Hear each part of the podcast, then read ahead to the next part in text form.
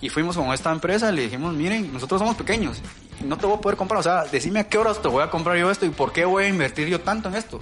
Vos deberías tener esas opciones también a empresas pequeñas para que nosotros también podamos hacer el crecimiento como nosotros creamos que lo podemos ir dando, pero no te voy a venir a dar pajas yo de que sí, voy a hacer la empresa y te voy a vender y te voy a comprar millones en tres meses porque es paja. Entonces, bueno, dame tantos kilos de tanto, tanto de producto pero vendémelo bien, vendémelo que yo también pueda ser competitivo, ayúdame también en este sentido y, bueno, mira, esta empresa sí cree en nosotros.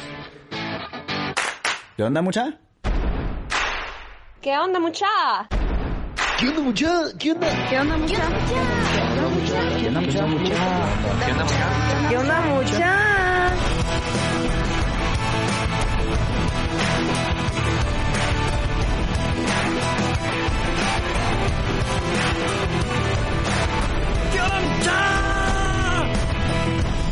¿Qué onda, muchachos? ¿Cómo están? Espero que estén muy bien. Mi nombre es Jorge Delio y suelo ser la persona que te recuerda que aún no sos ni la mitad de lo que vas a llegar a ser. Así que bienvenido una vez más a ¿Qué onda mucha podcast? Comenzamos.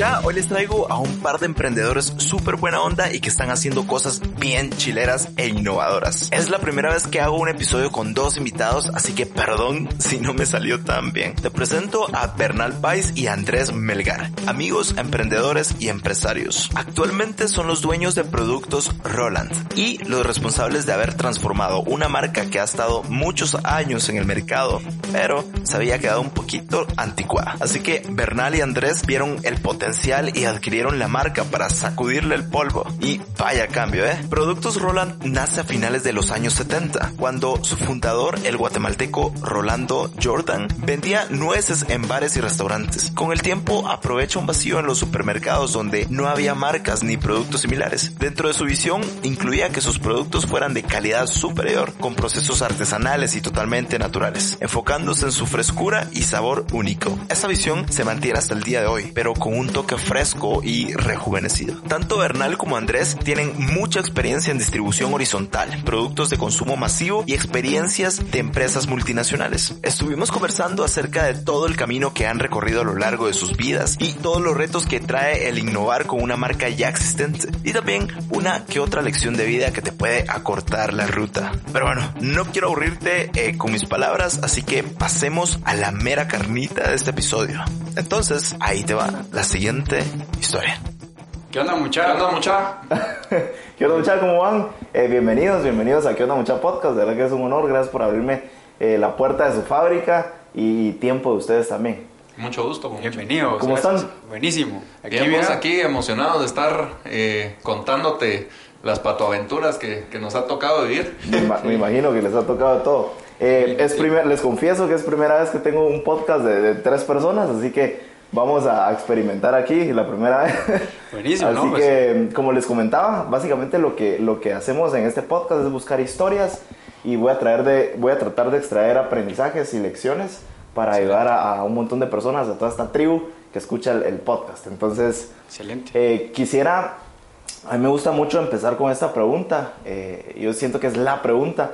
Y en este caso me la responde uno por uno. ¿Cuál es tu propósito de vida? ¿Qué es lo que los mueve a cada uno? ¿Cuál es ese guay? Mira, el- mi propósito de vida es, pues siempre ha sido eh, que mi nombre quede, quede bien, que el legado que, que vaya quedando detrás mío sea para mis hijos de, de orgullo y de, y, de, y de mucha honra. Entonces creo que para mí eso es, es importante, que la gente pueda decir que a la hora de haberme conocido, haber experimentado estar conmigo, eh, alguna buena anécdota, no, no mala, sino que buenas. Entonces sé que eso es lo que yo esperaría. Es difícil de hacerlo, eh, pero es lo que yo quisiera. Bueno, yo en mi caso eh, va un poco más allá. Yo, yo creo que siempre venimos a- al mundo por un propósito. Eh, creo que lo que yo quisiera es, es hacer una diferencia en este mundo. O sea, eh, dejarlo mejor de como lo encontré. Eh, y eso abarca familia, amigos eh, y la sociedad en general. Eh, por decirte, si puedo hacer una diferencia en mi país, en, en- en- en las, personas cercanas a, mí, y que, que ellos estén bien y que, que podamos al final todos tener una vida plena, eso, eso es lo que más, más me llena, porque al final somos pasajeros, pues, lo que Sí. venimos desnudos y nos vamos desnudos, no te llevas nada a la otra vida, Total. te la quedas, todo se queda aquí y alguien más lo sigue. Entonces, eh, eso, ¿verdad? Eh, venir a hacer una diferencia y, y, y pues eh, eh, tratar de dejar un mundo mejor. Buenísimo, me encanta. Y por eso siempre me encanta comenzar con esta pregunta, porque así veo más o menos hacia dónde van y, y me encanta, que, que- que chilero. Eh, antes de comenzar eh, con, con la historia, que ahí ustedes se la van a ir complementando, porque seguro los- ambos se la saben re bien, eh, quisiera comenzar un poquito tocando el tema de su infancia. O sea, cómo crecieron, en dónde crecieron, o sea, qué jugaban de niños, cositas así. Vamos a de querer la hacer infancia. aquí vos. Cabal. Mira, por lo menos en- de ver, mi parte, de mi parte yo me recuerdo mi infancia que fue, bueno, mis papás formaron parte de mi vida y eso es lo que les agradezco muchísimo, es algo que me dejaron ellos mucho de su tiempo y, y eso es algo que ahora no, no se da, yo lo veo ahora que soy papá, eh, eh, es difícil ahora darle, darle ese tiempo a los hijos, porque uno quiere estar trabajando, quiere estar haciendo un montón de cosas, pero yo ahorita que yo me pongo a ver esto del tiempo que me dieron y de chiquito mis papás era... eh, ir a cumpleaños, ir a jugar al parque, ir ellos estar conmigo. Él me- mi papá me enseñó a bicicletear, a manejar, a jugar. Eh, mi papá me acompañaba a todos lados, mi mamá también. A, me gustaba, a mí me han gustado los deportes toda la vida y a lo que a mí me gustara, ellos estaban ahí. Y eso, eso, lo que yo más recuerdo de niño, yo jugaba deportes, yo no tenía carritos, no tenía, yo tenía eh, pelotas de fútbol, pelotas de básquet, de base, de lo que fuera, me encantaba todo el deporte. Entonces, ellos me Qué apoyaron muchísimo en todo eso. Eh, con mis hermanos, mis primos, me recuerdo muchísimo mi primo más grande. eh, con él bicicleteamos por todos lados. Nosotros vivíamos en zona 15 y ahí antes era de barranquear, de irte eh, por todos lados ahí de, de Vista Hermosa o donde está Caela ahora. Sí. O nos atravesamos el barranco y ir hasta Oakland. Entonces, todas esas barranqueaderas de antes es, es, es algo. ¿no? Sí, no, eso algo ya no lo pueden hacer ahora los, los niños o los jóvenes, ¿verdad? Entonces, eh, para mí eso es, yo me lo recuerdo súper bien y, es lo que me trae eh, muy buenos recuerdos desde, antes. Salir al parque de la colonia donde estuviéramos eh, y jugar base, si era temporada de base, si era temporada de fútbol americano, jugamos fútbol americano, si no fútbol o, o lo que sea, pero ahí estábamos todos y nos juntábamos, era, eso era lo más alegre. Buenísimo. Andrés. Eh, fíjate que muy de la mano con lo que dice Bernal, eh, nosotros crecimos en- al, al final del en los ochentas, Eh, en esa época no nos conocíamos, pero las experiencias muy parecidas. Eh, lamentablemente Guatemala se ha vuelto un país bastante inseguro, pero antes eh, vos podías caminar en las Américas, en la Reforma, bicicletear, pasaba nada. como que fuera el patio de tu casa. Eh, nosotros nos íbamos al cine en bicicleta, a las Américas, al, al cine Reforma. Eh, ¿Cuál es el que está al final? ¿Te acuerdas por donde estaban los chucos de, de- de la iglesia con la cruz? Ah, el, ¿dónde está el liceo? Donde estaba el liceo. Ahí había un cine. Sí. Ah. Eh, hasta ahí llegábamos en bicicleta, imagínate. Eh, y, y cero bolas. Y te estamos hablando que son niños de 10 años, pues. Sí, no pasaba Ajá, nada, No pues, pasaba pues. nada, te ibas en bicicleta. Solo tenías que llamar de un teléfono público que habías llegado, ¿verdad? Porque no habían celulares, vamos. Yo en mi caso tuve algo bien, bien particular. Eh, mi mamá y mi papá a los cuatro años, cuando yo tenía cuatro años, eh, nos mudamos a Tiquizate. Ahí vivimos 10 años. Eh, de hecho, la casa todavía la tenemos. Ajá. En Tiquizate, en la colonia eh, de la bananera. Ajá. Ahí está, todavía mi mamá ahorita pues la, la está queriendo remodelar y, y ahí va con eso, pero yo ahí estuve 10 años, Muchos recuerdos. mucho, seguro. mira, era, lo que pasa es de que vivir en un pueblo dentro de todo Sí, es otra perspectiva. es otro, eh, mira, Ajá. la vida se detiene porque todo pasa súper más lento, Sí. pero tenés la libertad que no tenés idea, me voy a ir a ver a no sé quién, me voy a ir a ver a no sé Sí, cuánto todo el mundo se conoce. todo el mundo se conoce y esto, no, no sé si, si alguna vez has entrado a una de las colonias bananeras. No. No. Bueno, eh, son colonias cerradas, más o menos de unas 300 casas. Toda la gente, cuando la, la United Fruit Company eh, fundó las, la, la, la, la parte de...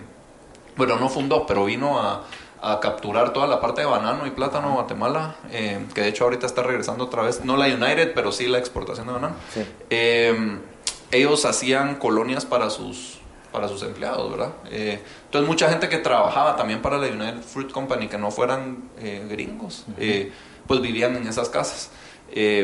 Mi papá en ese entonces hacía canales de riego a las fincas de banano. Entonces, muchos de los finqueros vivían también ahí dentro de la colonia. Después se fue a la United Front Company, vendieron las, las casas y eso se quedó como algo... eh, el, el- el colegio Inter, eh, la, la, ¿cómo es que se llama la directora? Tenía ahí el, el, el colegito porque uno de sus hijos era de los finqueros que trabajaba eh, ahí en Tequizate. Entonces eh, nosotros crecimos realmente, gracias a Dios, con una buena educación y probablemente por ser una extensión y no ser el Inter de acá era un quinto del precio, era súper más barato, pero era una, muy buena educación. A los, ya en los 90 nos regresamos a Guatemala y como te dijo Bernal, eh, básicamente era otro mundo. eh, yo extraño eso y, y- y me- y yo creo que por eso Guatemala ha creado ciudades cerradas. O sea, Ciudad Cayala, si lo vas, si lo vas viendo, o los centros comerciales, son ciudades cerradas donde las familias pueden caminar por el tema de seguridad. Sí, Pero pagas por, tu- noso- por seguridad. nosotros no deberíamos estar viviendo eso. Nosotros Sí. deberíamos estar en parques, deberíamos estar jugando pelota. Como dice aquel, yo charqueaba en Tiquizata, entonces idea, regresaba hecho pedazos en moto, me hacía pedazos. Eh, teníamos muchos sano. amigos, ajá, teníamos muchos mucho como Stranger Things. No sé si has visto ese Ajá, sí, programa. sí. Bah, que todos los niños van en su bicicleta y, y los radios y, y juegan sus babosadas y Dungeons and Dragons y esas, bah, así. Que ahora ya Muy no se así. ve eso. Ahora es Eh, full tecnología, encerrados cada quien en su casa. Ya nadie Jugando no Fortnite. conoce chamuscas, ni trompos, No, ni nada de eso. Y la Ahora- que- Yo todavía viví eso. Y, y- y lo triste es de que como, como se conectan es, mira, conectate ahorita al Nintendo o al, o al PlayStation o lo que sea que es. Fortnite. Ajá, y entonces vos estás en línea en tu casa, yo acá, pero vos eso nos va alejando como, como, como integración de sociedad, siento yo. Eso, eso sí es algo que yo no le quisiera inculcar a mis hijos. Yo a mis hijos no, o sea, voy a hacer con mi mamá, mi mamá. Cuando tuvimos Nintendo, después de cinco años que todo el mundo tenía y era la revolución en la época, si nos dejaban jugar era un sábado y después venía y nos quitaba los controles. O sea, ella era muy, muy hacia afuera, muy vayan a jugar y ser niños y rasparte y cortarte y Sí. jugamos chiviri cuarta en las casas, 10, 12 personas, 12, 12 niños. O sea, Era alegre, era alegre. eso, eso es algo que, que lastimosamente hemos perdido y que si no está en nosotros cuando seamos papás, yo todavía no soy, pero eh, inculcarlo, nos vamos a perder eso. Me encanta. Ok, ¿y, y qué le, digamos, qué características veían ustedes de, de pequeños que influyeron a lo que son hoy en día? Así súper rápido. Mira, eh, yo lo único que te puedo decir, yo nunca, eh, desde pequeño, siempre quería hacer una cosa, después cambiabas de opinión y después cambiabas de opinión y después cambiabas de opinión.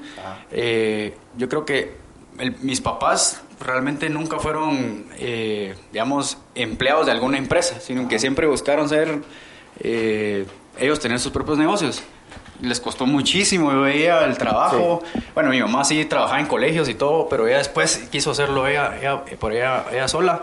Eh, pero realmente ese, ese- lo, que me lo que yo después ya pude ir viendo es que ellos siempre querían estar teniendo sus propios negocios y ser emprendedores en todo caso. Sí. Eh, y eso es lo que yo después dije, bueno, esto es lo que yo también quiero hacer. Yo no quiero tener, Influyeron no quiero tener jefe, digamos, en ese, Sí. en ese sentido o algo así, sino que yo quiero buscar ser yo el, el que controla lo que, yo, lo que yo estoy haciendo, lo que yo quisiera hacer.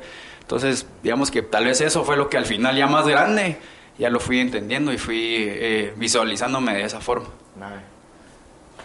Fíjate que a la madre es que cuando sos niño es bien difícil porque no sabes Ajá. lo que querés. Eh, yo creo que lo que soy es mucho el cúmulo de las experiencias de todo lo que me ha pasado. O sea, si lo tengo que resumir es eso. Eh, yo de hecho de, de- de- de muy chiquito no era una persona que ni hablaba, era bien callado. Eh, Y ahora se habla un montón. y me- sí, sí, pero, mi- está, pero, pero- pero el punto es de que eso también te De eso se enseña trata aquí. de eso, así, pero, pero también eso, Ajá. te voy a decir, eh, eh, vos lo podés desarrollar, porque mi mamá Sí. me dijo que yo siempre tenía una personalidad muy alegre, pero era muy reservado cuando tenía 10 años. Entonces ella, Como introvertido. como introvertido, entonces mi mamá siempre buscó eh, meterme en grupos y hacer cosas como gregarias, si lo querés ver así, pero como, ¿me entendés? O sea, meterme a, fútbol, a, a que hiciera un montón de amigos, a, eh, porque ella quería que yo desarrollara mi personalidad y no me quedara como una persona eh, muy introvertida. Más que todo, yo no te digo que soy un buen líder o un mal líder, no lo sé. Eh, espero que sea un bueno, uno bueno, pero ella, ella siempre, como dice Bernal, ah, tus papás quieren que vos seas el cambio, pues la punta de la lanza, sos su hijo, yo soy el más grande Sí. de, de mis hermanos. Entonces, eh, siempre me inculcó eh, como, como esa parte, ¿verdad? De, de- y si vos no tenés las herramientas para ser una persona social, no, no vas a salir en la vida adelante. Y mi mamá es una persona muy social. Eh, entonces, eh, creo que esa es la mayor herencia, si lo tengo que ver así, ese, ese, esa evolución de personalidad. Buenísimo. ¿Qué, le- qué lección o qué frase recuerdan que los haya marcado en, en su infancia? Que no sé, tu abuelito, tu papá, no sé, alguien que, que les haya dicho y, y que hasta la fecha no se les olvida. A la madre. Puercas, vos, o sea, eso son tantas babosadas. Muchas son muy mal habladas, entonces no Sí, te las puedo decir, No pero. importa, en este podcast no hay filtros. No hay filtros. No hay No, filtros, cero. ok. Eh, Yo sí, mira, yo la, la que me recuerdo y a mí me marcó muchísimo fue eh, eh, una de mi abuelo me dijo, mira, eh, yo trabajaba con él antes y él me decía, mira, vos te puedes matar aquí por el trabajo y por mí si querés y, y todo, pero si te morís ahorita por todo el estrés que tenés, en dos semanas te van a olvidar. Y, y en dos semanas todo sigue igual, entonces no te preocupes por no te preocupes tanto por, por todo esto porque aquí dejas el trabajo, vos te morís y todo, lo- o te vas a las dos semanas, vos ya Sí, ya te reemplazaron. ya te reemplazaron y hay alguien más acá y todo pasa. Y vos estás aquí matándote por todas esas cosas. Esa fue una. Y la otra, yo de joven, yo, yo sí quería ser futbolista profesional. Lo, Ajá. lo logré ser, digamos, por un muy corto tiempo. A ver, pero, pero logré serlo. Y eh, en una de esas yo estaba jugando en, en comunicaciones, en los cremas. Y yo quería debutar, digamos, antes, uno quería debutar antes de los 20 años, digamos, o Sí. estar ya en Liga Mayor antes de los 20 años. Y me llevaron a Escuintla. Digamos, esa vez fue a Escuintla, el equipo de Escuintla estaba en- también en Liga Mayor. Y yo llegué y dije, ya la hice, aquí estoy en primera división, en, en Liga Mayor, y ya, como que me acomodé. Sí. Y yo estaba en la banca, digamos, llegaba y entraba a la banca y yo feliz porque ya estaba en Liga Mayor. Sí, pero ya estabas ahí, ¿verdad? Ya Estaba habías ahí. llegado. Y dije, yo ya logré el- el- lo que yo quería, estar aquí antes de los 20 años. Eh, pero ¿qué pasó? Después hablé con un entrenador, sí, mira, es que aquí ya estoy jugando, entonces cuando me regresas allá a los cremas, una cosa así, vos, porque él estaba entrenando. Mano, pero ¿qué- ¿vos qué estás pensando? ¿Vos qué crees que eh, te fuiste a, a, a Escuintla y que con eso ibas a regresar? Estás en la banca de Escuintla. Entonces te, te- me, Me choqueó. me choqueó y, y yo dije, esto es cierto. Sí. O sea, ¿cómo, Ah, bueno. cómo yo pre- pretendo estar en una selección, pretendo estar en un equipo bueno, si estoy en la banca, de un no por desmeritar a- al equipo, sino que Sí, simplemente... era- era como el top, ¿no? Vos- no, pero vos tienes que ser el mejor en donde estés y no estar en la banca, por supuesto. Entonces, Sí. como que eso me abrió y dije, ala, no, aquí me estoy acomodando y esto, esta no, la- no es la mentalidad que yo debo de tener. O sea, tengo que estar buscando siempre estar ahí adelante. Entonces, eso que me dijo él, lo aplico muchísimo para, para todo en la vida. ¿verdad? O sea, realmente sí no es estar acomodado solo porque ya estoy ahora y esta empresa y los dos estamos acá y wow. No, esto no es así. No te, Sí, no te puedes acomodar. Siempre tienes que estar, no, no constante tienes que cambio, estar acomodado en donde estás solo porque ya te crees aquí. Ahora todos, muchos se ponen CEO y la araña sabes todo ese tipo de cosas. Eh, pues no, pues aquí tienes que demostrarlo, tienes Sí. que hacerlo. Resultados. Sí. Sí, y Buenísimo. complementando lo que dice Bernal, en ese sentido voy muy, muy de la mano. Yo no lo aprendí de mis papás en, en- en esa parte, pero sí de mis jefes que tuve. eh, eh, eh, y eso me abrió las- los ojos eh, por experiencias y no por frases, sino por Un día yo estaba por matar a un mi jefe en una de las... En una de las reuniones que, que tuve, yo tenía 23 años y bueno, soy más niño. Sí. pero lo quería asesinar de veras porque era, era bien loco. Eh, y un día alguien me dijo, mira, ya viste todos estos otros empleados que aquí se están matando y todo, uno tiene la cara torcida, el otro no sé qué, entonces todo lo que estén haciendo, quedándose aquí, dejando a su familia tirada y todo, cuando tengan 70 años, se van a arrepentir, o sea, la vida es ahorita, Sí. no es dentro de unos años, o sea, sos pasajero y cuando te das cuenta ya se te fue la vida y no puedes regresar al tiempo perdido. Entonces yo creo que es mucho ese balance, o sea, no es que no, no, no tengas que trabajar duro, lo tienes que hacer, pero llega un punto donde tienes que decir, bueno, eh, poner prioridades, que es más importante para mí. no, no tanto que es más importante, sino un balance. O sea, Ok. eh, ya, ya estuvo con esto, no, no, no, no puedo estar aquí 15 horas y después eh, mi familia tirada y más vos que tenés una hija y cuando te das cuenta ya tiene 10 años y te perdiste 5 de su vida en, en- en por estar en problemas de proveedores y de competencia. Total. Eh, entonces eso, ¿verdad? Ser, ser muy inteligente en, en, en, en sí, sí, sí estar encima de las cosas, pero, pero también tener el balance de, de, de, estar con los tuyos, vamos. O sea, sí, pues no sabes, o sea, y todavía estamos asumiendo 70 años. Yo conozco gente que en una maratón se ha muerto, pues, ¿me entendés? A los 30, 40, tienen cáncer. Y, y, y, y de ahí regresas en tu vida y decís, a la madre, yo estresado por este jefe, por el tráfico, por esto, por el, por el otro, y ya me voy a ir. Sí. ¿Y, y, qué viví? Solo alegando y esperando que llegara el viernes, en vez de disfrutar el martes, el lunes, el miércoles. Eh, entonces eso, eso creo que para mí eso, eh, cuando te abrís los ojos y entendés en, en el plano en el que estás, eso, eso Sí. te va a ayudar a vivir mucho mejor. Qué valioso. Buenísimo. Ok, quisiera eh, ya meterme de lleno full a la, a la historia, pero quisiera tocar antes cómo, cómo se conocieron. Eso- esto fue como... Sin llorar. los dos- los- los sí, No. a los dos nos gusta el Ah. deporte, realmente los dos, cada quien en su trabajo en ese entonces, eh, íbamos al mismo gimnasio, eh, íbamos al mismo gimnasio y, y ahí, pues, si vas a la misma hora, todos, todos los mismos que van a la misma hora, al final de cuentas se paran hablando, se paran Sí. conociendo. Y estábamos en, el- en la misma área de pesas, que dice que levantábamos pesas y así. Entonces, eh, ahí nos hablábamos y mira, eh, todos todos los- o sea, prácticamente eran casi que todos los días que íbamos ahí a... Entonces aquel me contaba de su empresa, yo le contaba de la mía y así est- estuvimos hablando mucho tiempo. Eh, y así fue como nos conocimos ahí. Ya después, cómo empezamos la empresa y todo, pues ya vendrá la pregunta o lo Sí. que hablar, pero realmente fue ahí, ¿verdad? Sí, fue eso. Es- Fue eso, Fue prácticamente fue en el Y- gimnasio. y Y, estuvimos así, Ajá. siete, ocho años hablando, parete, seis años Ah, ahí. Todos los días, ¿verdad? Todos los días, o sea, ¿Cuántos años tenían ahí cada uno para estar en contexto? como 30. No, menos vos. y- Menos, de veintipico, porque vos todavía estabas en, en, en, en esa de bebidas espirituosas. Ah, es cierto. Sí, sí, sí, sí, sí. Es Ah, cierto. no decir marcas, pero sí. Trabajo soñado. Es cierto, es cierto. Sí, Sí, entonces. ¿y ¿Cuántos años tenías? como No me acuerdo. 28. Ajá, va, entonces fue por ahí. Fue antes, 27, yo te iba a decir 27, 26 años por ahí. Desde ahí nos conocíamos, ¿no? entonces eh, fue Ahí. que empezamos a hablar. Yo me acuerdo perfectamente de eso cuando hablábamos y vos me decías, sí, es que ahorita la fiesta de esta bebida que te digo que tenemos, y yo, ah, la- sí, que ir, no sé qué. Entonces, bueno, Y, así y- fue como... y- y aquel como miraba más, eh, eh, como te contó antes, eh, siempre, siempre le inculcaron a ser independiente. Yo no, yo empecé como trabajando para empresas. Lo que nos ayuda a la hora que nos juntamos es de que aquel tenía la parte de qué es ser un empresario, Ajá. yo tenía la parte de cómo se movía, o sea, yo Sí, tuve sistemas, corporación, bla, bla, bla. corporación, dónde estaban los hoyos de las grandes empresas, qué dejaban, que, que no les interesaba. Sí, se complementaban. Entonces, entonces, de hecho, hablábamos. Yo le decía, mira, en tal área ni te metas, porque ahí ya esta empresa hizo eh, 10 mil pruebas y no funciona. Ahí no pagan, no hacen. Y entonces, como te pasabas tips y todo, y, y así fue.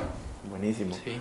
Ok, entremos de lleno a, a la historia de, de Roland. Y yo sé que viene de mucho más atrás. Me estabas contando ahí la historia de, de Don Rolando. Sí. ¿Cómo, cómo comienzas a ver quién, Sí. quién se la quiere echar ahí? Mira, O de, aquel. Yo tenía, eh, yo trabajaba y tenía una distribuidora de tiendita en tiendita, de mayorista y, y- y de, y de tiendas. Entonces yo, yo vendía eh, golosinas, dulces, chicles, todo eso. eh, de ahí a la línea de distribución empezamos a meter el cuidado personal y, y snacks. Y entre esos snacks había maní. Y, y entonces empecé a comprar maní a una empresa local y, y empezamos a vender muy bien, hasta el punto de que eh, pues el tipo se quedaba sin, sin poder surtirme porque había una buena demanda del producto. Entonces empezando a averiguar quién tenía más maní para poderme vender y, y yo poder eh, surtirme. Y caí con esta empresa que se llama Roland y a través de un, otro amigo eh, que de hecho pues eh, también es parte de acá de nosotros. Eh, y me dijo, mira, eh, este, este señor, Rolando, tiene la, la, la empresa esta y, y parece que la quiere vender. Le dije, mira, yo ahorita no estoy interesado en comprar, yo lo que necesito empresas, yo quiero producto ahorita, necesito Ajá. seguir vendiendo. Eh, entonces, de ahí quedó y eso fue la- el primero, lo primero que tuve ahí, ese fue el primer acercamiento que tuvimos. Ya al mucho tiempo esta empresa ya tenía presencia en el mercado, estaba en supermercados, ya el señor tenía más de 30 años de tenerla en el mercado. Eh, pero por azares del destino, tanto mío como de Andrés, los dos caímos en casi que en el mismo tiempo en el que él terminó su, etapa ya de trabajar en, en empresas eh, multinacionales y, y empresas grandísimas aquí en Guate. Y yo, mi emprendimiento que tenía en ese entonces. Entonces ahí yo también troné a Sapo en, ese, en ese momento. Fue una época bastante dura, tanto para aquel, porque también tuvo que dejar de esa parte, y como la mía de, de este emprendimiento que yo tenía justamente nos en ese en ese interim de un mes o algo así que platicamos y hablamos y dije mira empezó a que- entonces empezamos a platicar mira y qué vas a hacer ahora así como mira yo ahorita estoy tan- yo, yo le decía yo estoy tan decep- estoy tan decepcionado estoy todo que ¿Cuál no, no sé ajá, quiero ya- ni madre. ya no quiero saber qué voy a hacer de mi vida y bla y aquel mira yo tampoco no sé qué voy a hacer ¿va? o sea qué, qué podemos hacer entonces empezamos a ver. Y también así como la, como es la vida, regresa este señor y nos dice, miren, se las vendo, hombre, cómprenla. Yo no, ¿Cuántos años el señor ya no, ya, no vive, ya no vive aquí, y nosotros estábamos, allá hablamos cuántos teníamos, tal vez yo 32 o algo así. Sí, por ahí. 33, Y, y- y 33. Rolando es, Rolando, él ya es Ya una estaba, persona grande, pero él ya- ni vivía en Guatemala. Ok. Entonces él lo que quería era ya como que salir de, de este, de este tema y, y, y pues, eh, ajá, y él ya poderse dedicar a, a su vida, en que ya no era aquí en Guatemala. Entonces, eh, Y estaba bien abandonado, estaba abandonado, realmente, pues, o sea, realmente estaba ahí. Eh, y hablamos con aquel y mira, ¿qué te parece esta marca? Empezamos a, a averiguar, empezamos a investigar, empezamos a ver, aquel por su lado, yo por el mío, empezamos a... Hasta que, al final de cuentas, eh, nos dio el precio y nos empezó a, a ver cómo podíamos empezar a negociar con él. Hablamos con Andrés. ¿Le entramos o no le entramos? Porque aquí... Sí, porque es, lo- es un riesgo, ¿no? lo- nunca- todo, o sea, nunca se atreverse sabe. porque realmente, mira, yo venía de perder todo, realmente así, hablándole. Sí, así, ¿sabes? sin ganas ya Sí, de- de ganas, perder todo, ya Ajá. no. Y de empezar a ver eh, lo poco que tenía a meterlo a esto, que era Roland, igual a aquel. En ese momento ya eras papá. Porque No, ya, ya estaba pesa, casado, ¿no? ya estaba casado, pero todavía no era Ok. papá. Yo no, yo no. Entonces, estaba soltero. Ah. Ah, entonces, eh, ajá, entonces eh, yo estaba casado. Eh, pero mi esposa pues, se- se portó una nave realmente Sí. en esa época porque sí me apoyó un montón. Y, y entonces hablamos y bueno, nos metemos. Ujú. Bueno, si le vamos a entrar, Que sea de lleno. que sea y nos vamos a meter a darle con todo esto. ¿Y qué es lo que necesita y qué es lo que podemos empezar a hacer? Por supuesto, cuando vos empezás y empezás a ver, eh, lo mirás y decís, ah, entramos y ya que todo vaya caminando y vamos moviendo. Pero no, no, no fue tan así la cosa tan fácil. ¿verdad? Primero con la negociación con el señor y ver, juntar la plata y todo esto y empezar a ver cómo, cómo empezamos a, a ya a realmente firmar eso. Firmar eso lo logramos. eh, nosotros tenemos que armar nuestra empresa también y hacer todo ese- este relajo. Eh, lo logramos en el 2014. ¿Verdad? 2014, ¿Y me qué, acuerdo. ¿Qué pasaba por tu mente en ese momento? Mira, lo que pasa es de que, como te digo, yo, yo era soltero, no tenía responsabilidades, Sí. pero como que estás acostumbrado a cuando trabajas con alguien a siempre recibir tu sueldo y eso, no importa lo que pase, siempre vas a tener tu cheque y todo. Estás seguro ahí, Estás ¿no? seguro. Los primeros tres años nos Ajá. llevó candanga y más que todo, no porque la marca no fuera buena, eh, perdón, el producto no fuera bueno, pero el empaque no era el adecuado, eh, la forma en que estaba puesto en el punto de venta no era adecuado. Eh, gracias a Dios, aquel lío teníamos todas las herramientas, todo lo que habíamos absorbido, Aplicarlo. o sea, aplicarlo, eh, aplicarlo, empezar a ordenar todo. Los primeros tres años fueron así, de ordenar, de ordenar, de ordenar, y de repente eh, también nos dimos cuenta que la marca era muy vieja en cuanto al, al, al- al consumidor que teníamos. O sea, eh, eran, ah, esa es la que consume mi viejo, o mi papá, o mi o mi Abuelito. Sí. o, o mi tía. Esa era la percepción del sea, mercado, La ¿no? percepción. Es una marca como de, de, de- de lo que consumía la gente de antes, vamos. Entonces, bueno, puercas, Guatemala tiene un 23 años de promedio en, en su en su población. No podemos estar en los viejos, eh, hay que entrar a los jóvenes sin descuidar lo- tus clientes que ya tenés. Entonces ahí fuimos ideando también cómo podemos hacer un empaque que sea atrevido y, a- y como, y como algo que a la gente le guste, ¿verdad? Que sea atractivo, pero sin perder a la gente que ya te está comprando.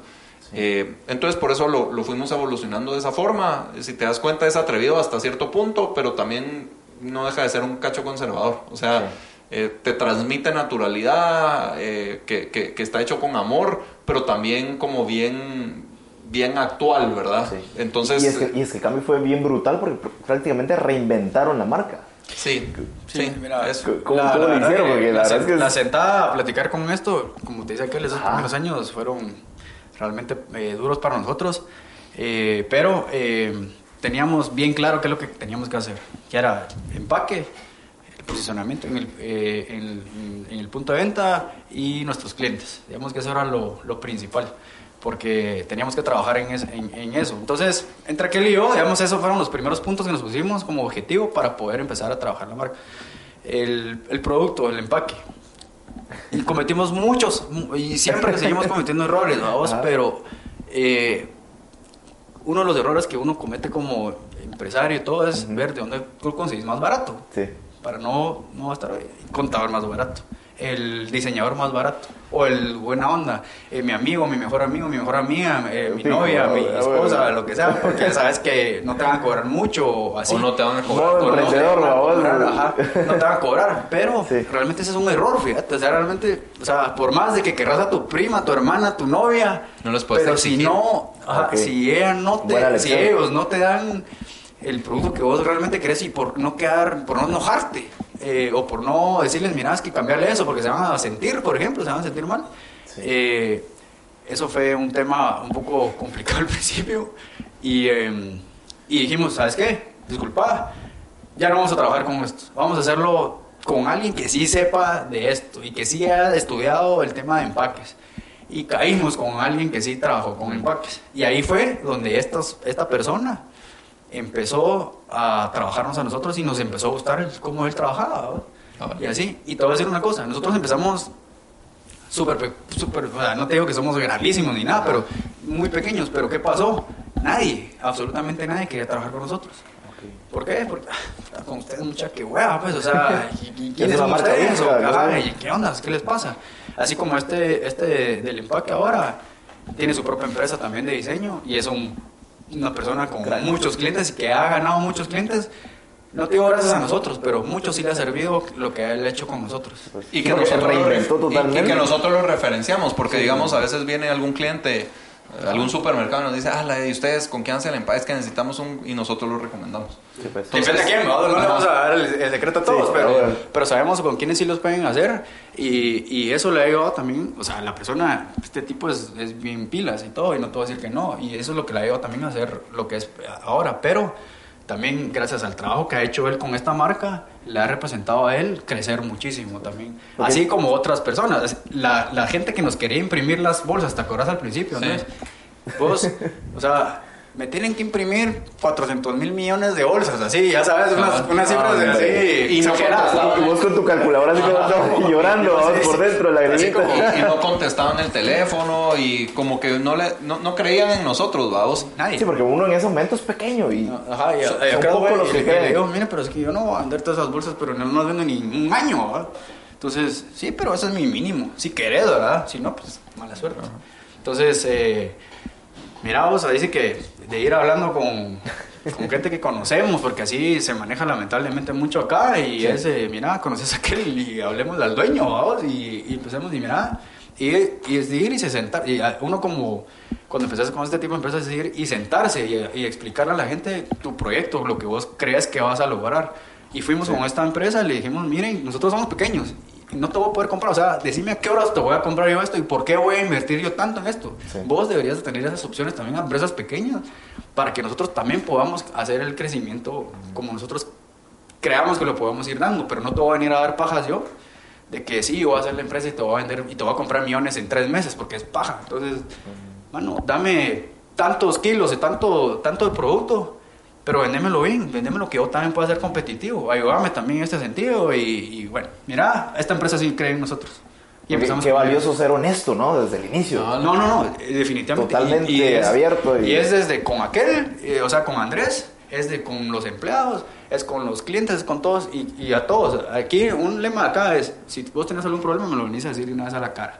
Sí, y sin hablamos guardarse todos. nada y sin. Yo no creo que estés con la trompa de aquí hasta China y estés trabajando así. Si tenés algún problema, mejor vení y lo solucionamos de una vez. Mira. Pero no vamos a trabajar así. Yo creo que el que esté trabajando acá esté trabajando bien y que esté trabajando contento. El que no quiera estar aquí, mano, vamos a hacer cuates. Prefiero que nos quedemos cuates y que te vayas y que estés tranquilo.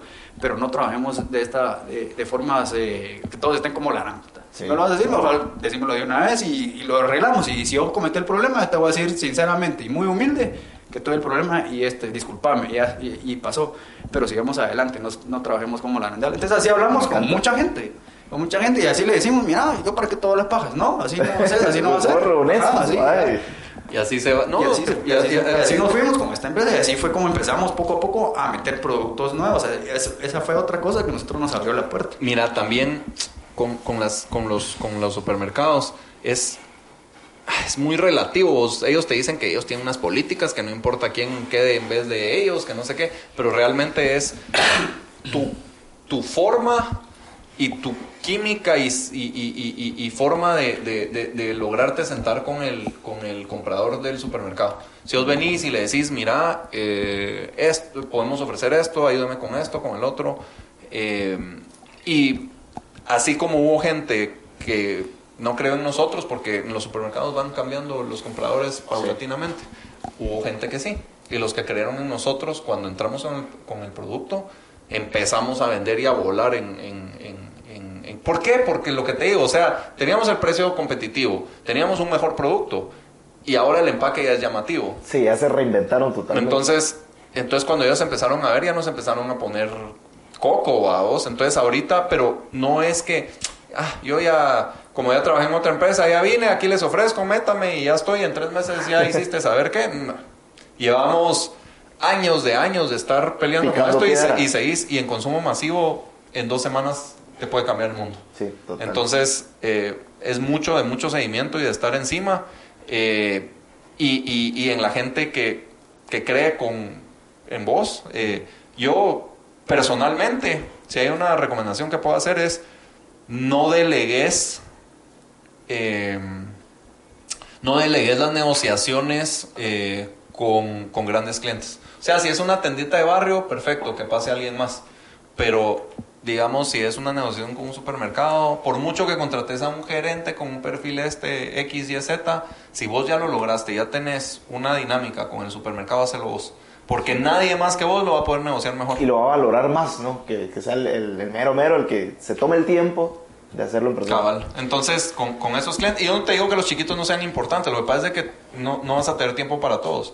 Entonces, sí, está bien que los visites como un acompañamiento a tu, a tu, a tu fuerza de ventas, pero, pero hay ciertas cosas que sí las tienes que manejar vos, porque si no, eh, si ellos puedan tener las herramientas, pero al final son decisiones de medio segundo a veces, que tenés que, ellos vienen y te ponen sobre la mesa, los vamos a hacer que hacer, pero necesitamos eso. Ah, espéreme, voy a llamar a no sé quién para ver, ahí ya perdiste. Sí. Ahí lo tenés que hacer, ahí lo tenés que cerrar. Eh, y, y- y- y esa constancia de estar yendo a, a visitar a, a- a estos clientes todas las semanas es, es lo que... Porque al final sí, que ahora todos estamos conectados, que el WhatsApp, créeme que no es lo mismo, y más que Sí. todos nosotros los latinos, si vos no te sentás enfrente de la persona, no te ponen atención. Tienes que estar ahí presente. O sea, y te lo digo, incluso ahorita que voy todas las semanas, a veces los llamo y no me contestan. Hasta el lunes que vuelvo a ir, ah, sí vi su llamada, pero estaba muy ocupado, ¿qué era lo que necesitaba? Pero imagínate, y si lo vuelvo a llamar, no me va a volver a contestar y así te vas. Entonces, son cosas que pasan y que, y que vos tenés que hacer.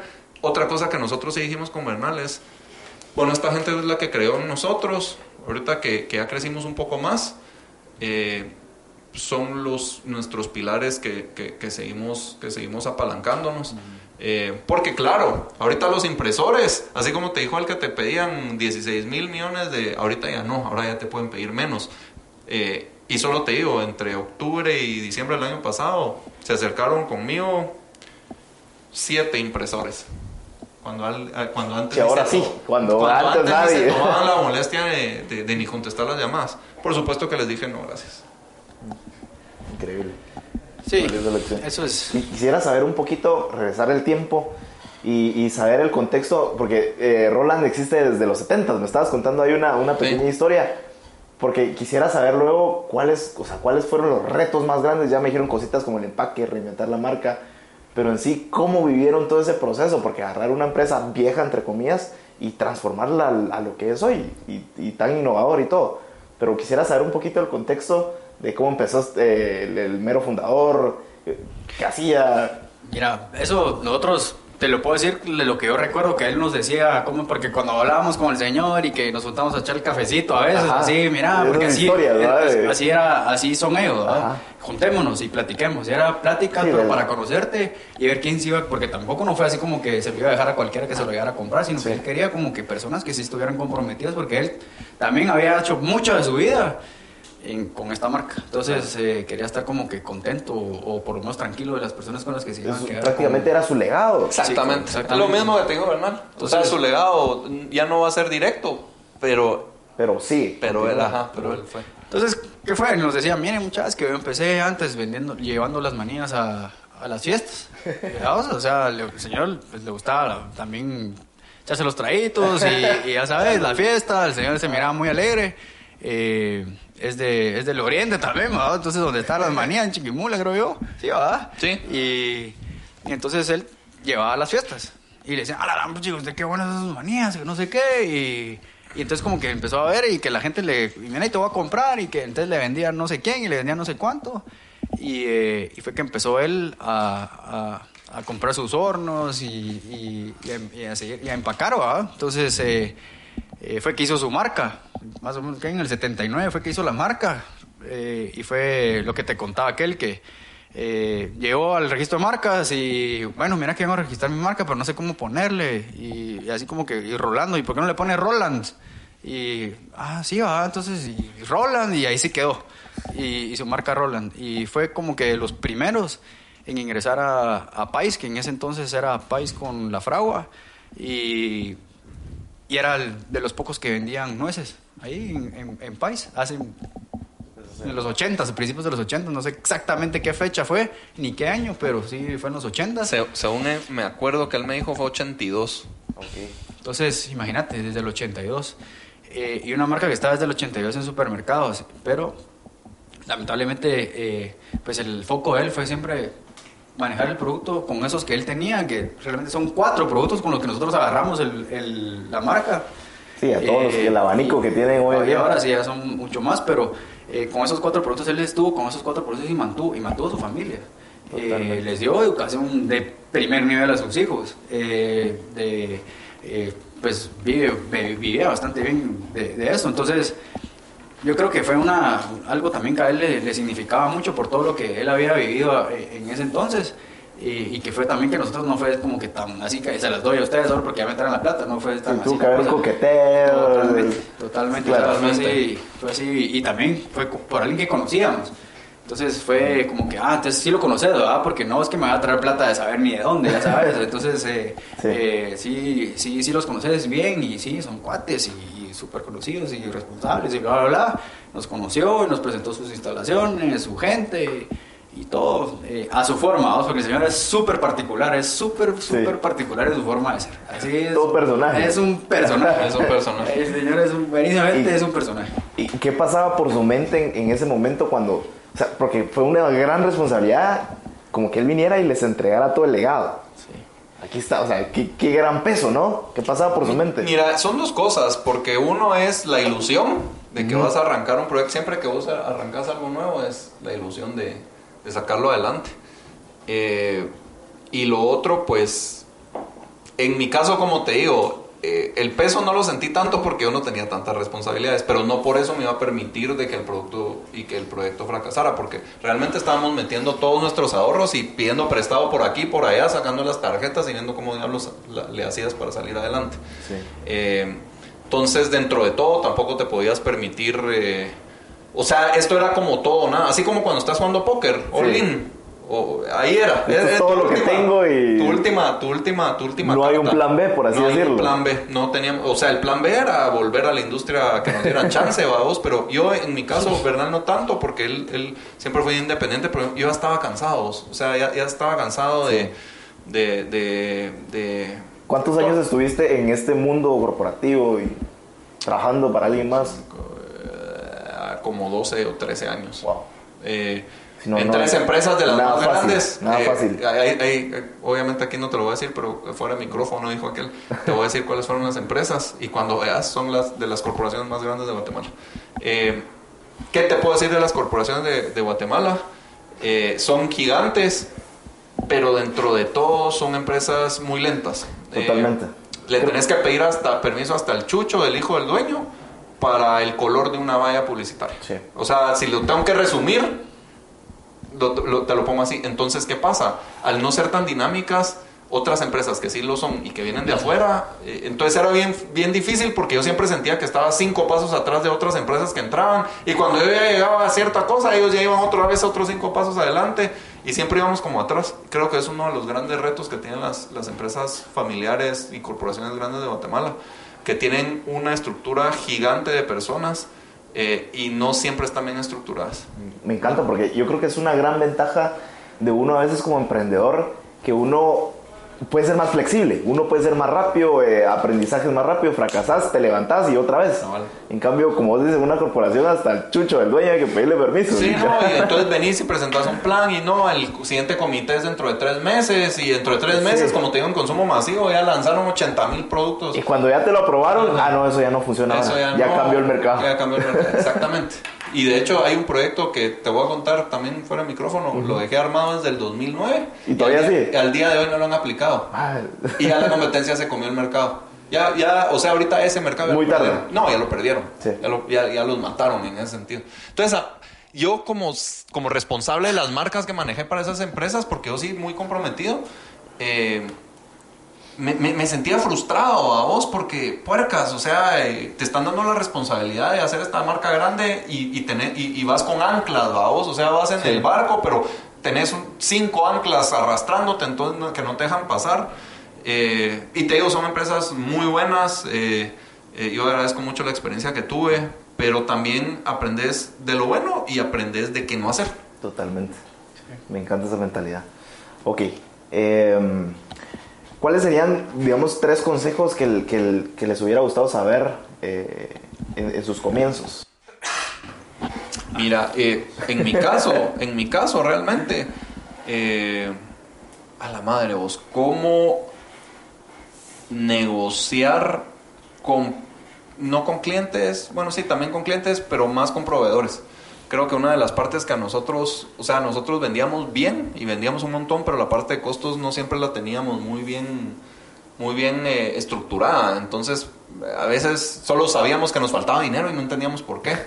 Eh, y después empezamos a estructurar de que el descuento de tal cosa, el descuento de tal otra, el esto el otro. Entonces, eh, como que si desde un inicio hubiéramos tenido eso claro, creo que uno, nuestro precio hubiera sido diferente y dos, y, y todas las variables, o sea, lo que hubiera querido saber es todas las variables que no sabíamos que te ibas a encontrar, porque te, digamos, cuando vos vas con un cliente, él te dice, ah, yo margino tanto.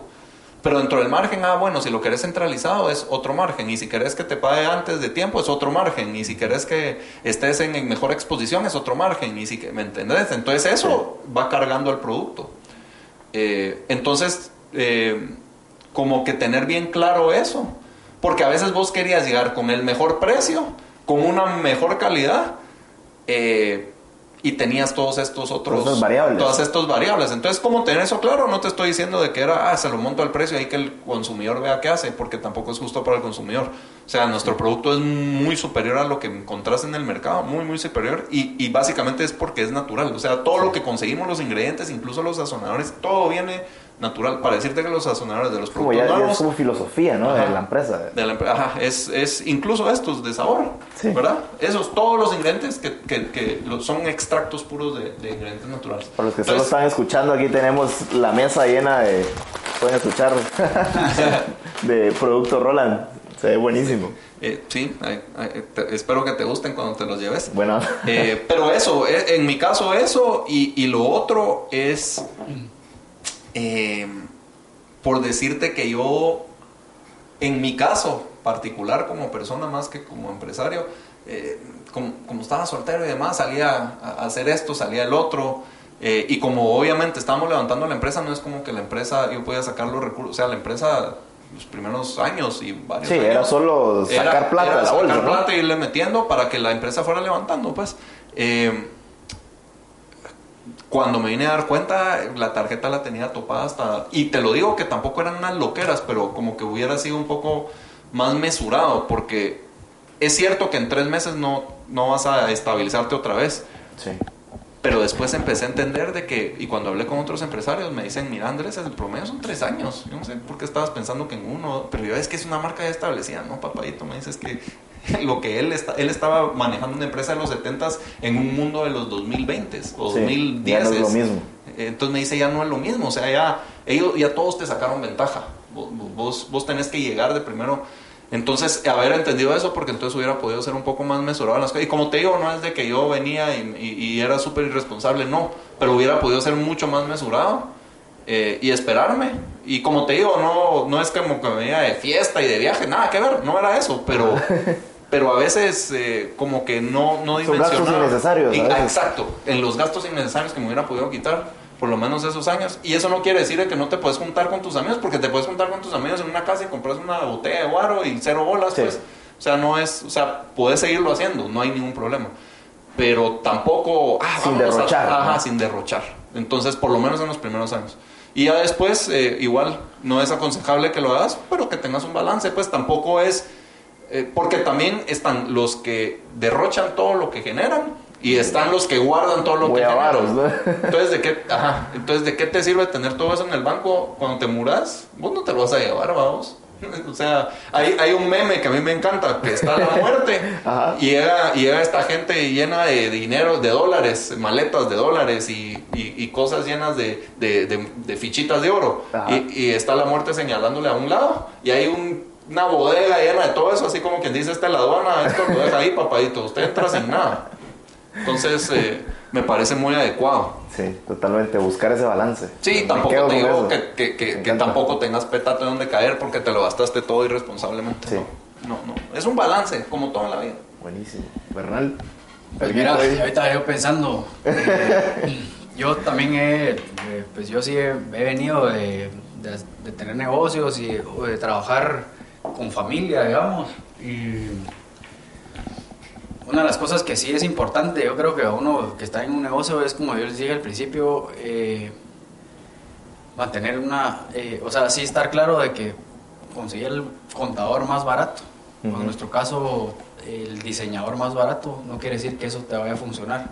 Eso lo que, o sea, conseguir lo más barato no quiere decir que eso sea lo mejor, digamos, en ciertos puntos importantes como es tanto contable, eh, que es, hablamos del tema de costos, es importantísimo para uno como emprendedor o que empieza su negocio y todo, estar muy claro en cuánto está, eh, en cuánto están, cómo están sus números y cómo están sus, sus finanzas en todo caso, eso es importante. Eh, yo creo que el tema de, de saber cómo vas a ver, nosotros importante era el tema de empaque y tuvimos que invertir en alguien que sí sabía esto para poder llegar a donde estamos. Y creo que nosotros entramos en un punto en ese, en ese, en, en ese preciso momento que como que la industria también estaba haciendo o empezaba a hacer esos cambios de empaque y de diseño. Entonces entramos justo cuando todos empezaban en, en esto. No te digo que nosotros fuimos los que iniciamos, pero sí fuimos de los primeros, De los que, primeros que los, ahí. que los que estábamos. Y tratábamos de hacer eh, bastantes, o sea, otra cosa que yo lo que quería y lo que buscábamos era hacer muy diferentes a los demás. O sea, tratar de que nuestro trabajo, tratar de que nuestros productos sean lo, lo más eh, diferenciados posibles. Entonces, si en tu trabajo vos querés buscar ser diferente, no ser más de lo mismo, esa es otra de las cosas que yo tal vez aconsejaría también, es buscar ser eh, único, diferente, que es algo muy complicado, muy difícil y es Sí. fácil decirlo, pero para nosotros eso fue importante, tratar de ser únicos, diferentes, eh, tratar de no copiarle a nadie sino, y ni ir atrás de que el que va de primer lugar, sino que es eh, irme por un lado y yo buscar ir eh, mi camino también por, por lo que nosotros teníamos claro que era no copiarle a nadie ni copiarle a la competencia, Sí, digamos, ser caso, originales, ser ¿no? originales en todo, aquí en Guatemala, pues aquí estamos, entonces Sí. eh, mucho, mucho también fue eso, entonces es, es un consejo eh, a nosotros hasta ahorita nos ha funcionado y es como nosotros, nuestro modo de, de trabajo acá es, es eso, buscar naturalidad y, y la diferenciación en cuanto a productos y por eso eh, los productos de nosotros son bien diferentes, ya Sí. te lo dijo aquel, eh, la calidad pues es muy subjetiva de pues, cada uno pues por supuesto, pero eh, nosotros buscamos también que sea mucho mejor producto que los demás. Eh, entonces ahí, por ahí es lo, lo que yo te puedo, lo que les puedo decir. Y sí, y sí que lo, lo logran un montón. Ok, esta pregunta por lo regular la hago individual, pero quisiera hacerla en conjunto. Y es, eh, si pudiéramos coger una sola decisión que, haya, que hayan tomado y que cambió, digamos, el- en este caso el giro de la empresa, que hayan tomado en conjunto y que cambió el... le dio un, un giro total a la empresa. ¿Qué decisión es? Para mí es meternos. Ok. Para mí fue la decisión de, bueno, entramos a, a- a- a- tener esta marca y a montar la fábrica y a ver qué hacemos o no lo entramos. Eso es lo que a mí me cambió la vida, porque si no, Sí. yo, yo tendría un puro regreso al futuro, tendría una línea alterna de tiempo viviendo en otra, en otro Andrés viviendo otra vida. Totalmente Para- diferente. Para mí ese fue el, el punto de, de partida. Ok. Bernal. Mira, yo, pues, aparte de eso, la, de aquí en cuanto a la empresa, eh, una decisión importantísima para nosotros fue, eh, nosotros, co- como el tema de socios es otra cosa que pasa en, en- en las empresas como emprendimiento cuando son socios. Cuando sos solo, pues ahí estás trabajando vos y viendo, pero cuando somos socios, el tema de, de- de trabajo es, cada quien viene de diferentes cosas y no se Sí. conocen de, de cómo trabaja cada uno. Entonces yo creo que mucho fue de, bueno, Andrés y Bernal se encarga de esto y esto se encarga del otro. No nos metemos en lo que hace aquel y yo me meto en lo que haga eh, yo. Cada quien en su se- cancha, Cada quien en su cancha, pero, pero los objetivos que tenemos para la empresa es esto. Y eso es lo que tenemos que buscar y es donde tenemos que estar los dos. Entonces creo que mucho parte de eso fue tomar esa responsabilidad cada uno y poder, y, y poder ir trabajando de, de esa forma, porque no podíamos estar haciendo de todo todos al mismo tiempo, entonces se volvía demasiado relajo. Entonces como que organizar ese tema creo que fue una decisión bastante también eh, acertada en su momento. Ahora, ahora mira, eh, para que no se malentienda, cuando aquel dice yo no me meto en lo que hace Andrés y él eh, y, y- y él y yo Andrés no me meto en lo que hace Bernal, no es tan así. O sea, es Andrés lidera esta parte y Bernal lidera la otra.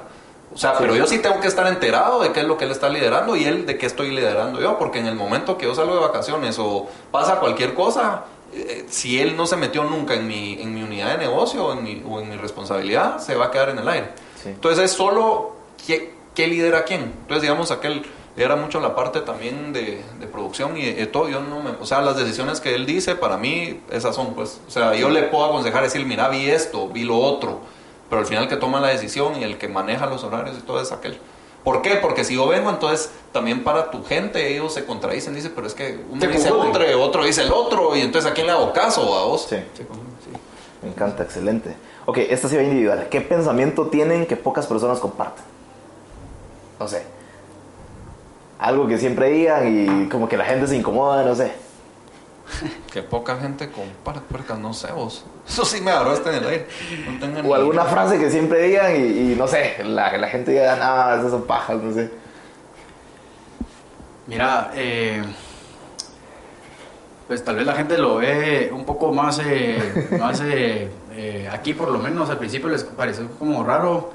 Era como, miren, yo cuando vine, yo aquí no vengo a ser policía ni detective del FBI para ver qué, a qué hora entras, a qué hora salís, a qué hora haces eso. Yo lo que quiero es que hagan su trabajo.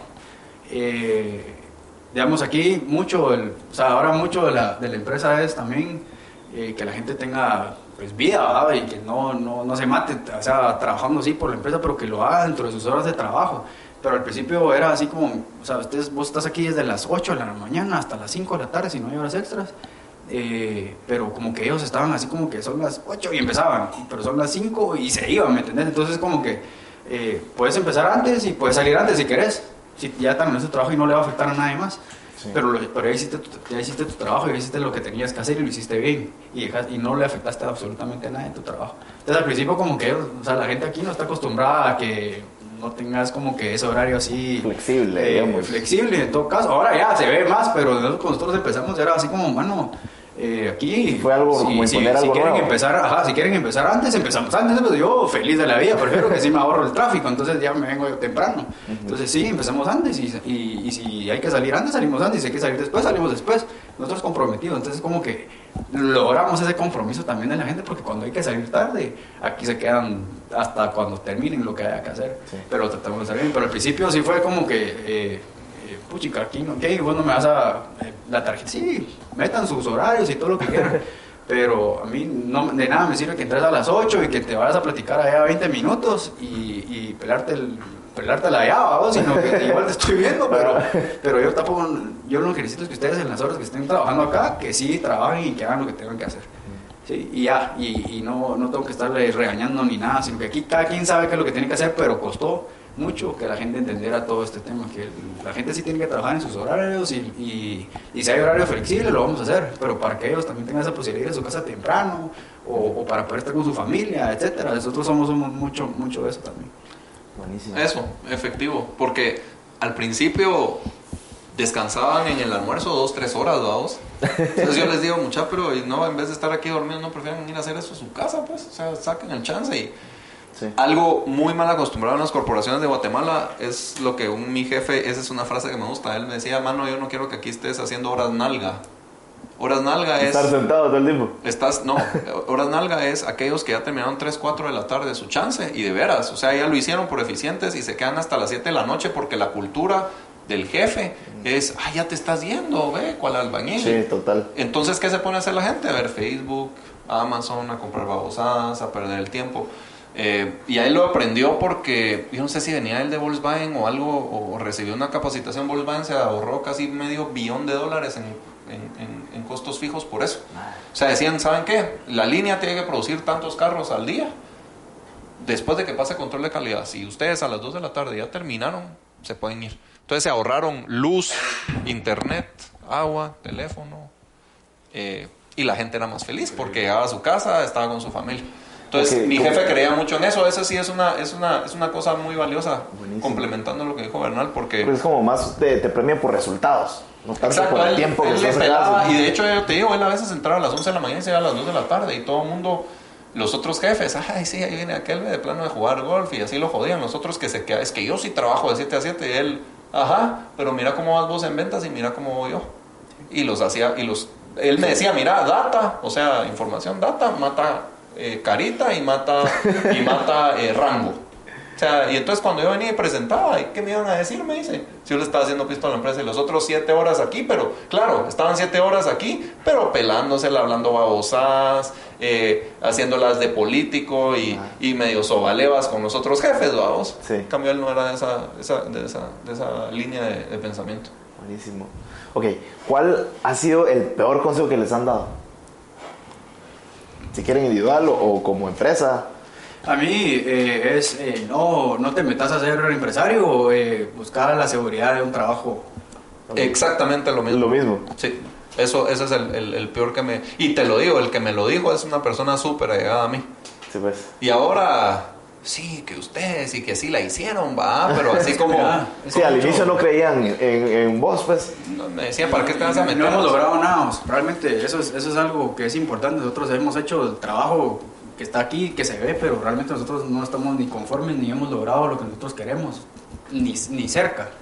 Eh, pero eh, sí se ve la marca, algunos que lo conocen y algunos no todavía, pero lo que queremos es que esos no que lo, lo- todavía no lo conocen, que no lo prueban, que sí, que sí se, que lo prueben y van a ver que sí van a, van a, van a ver ese cambio. Total. Pero eso es lo que nosotros nos ha- hace falta todavía, no hemos logrado nada. Ahorita, porque nuestros amigos más cercanos, por supuesto, saben en lo que trabajamos y, y ellos, lo, ellos lo han visto y han visto cómo han crecido. Y dicen, hola, sí, ahorita sí.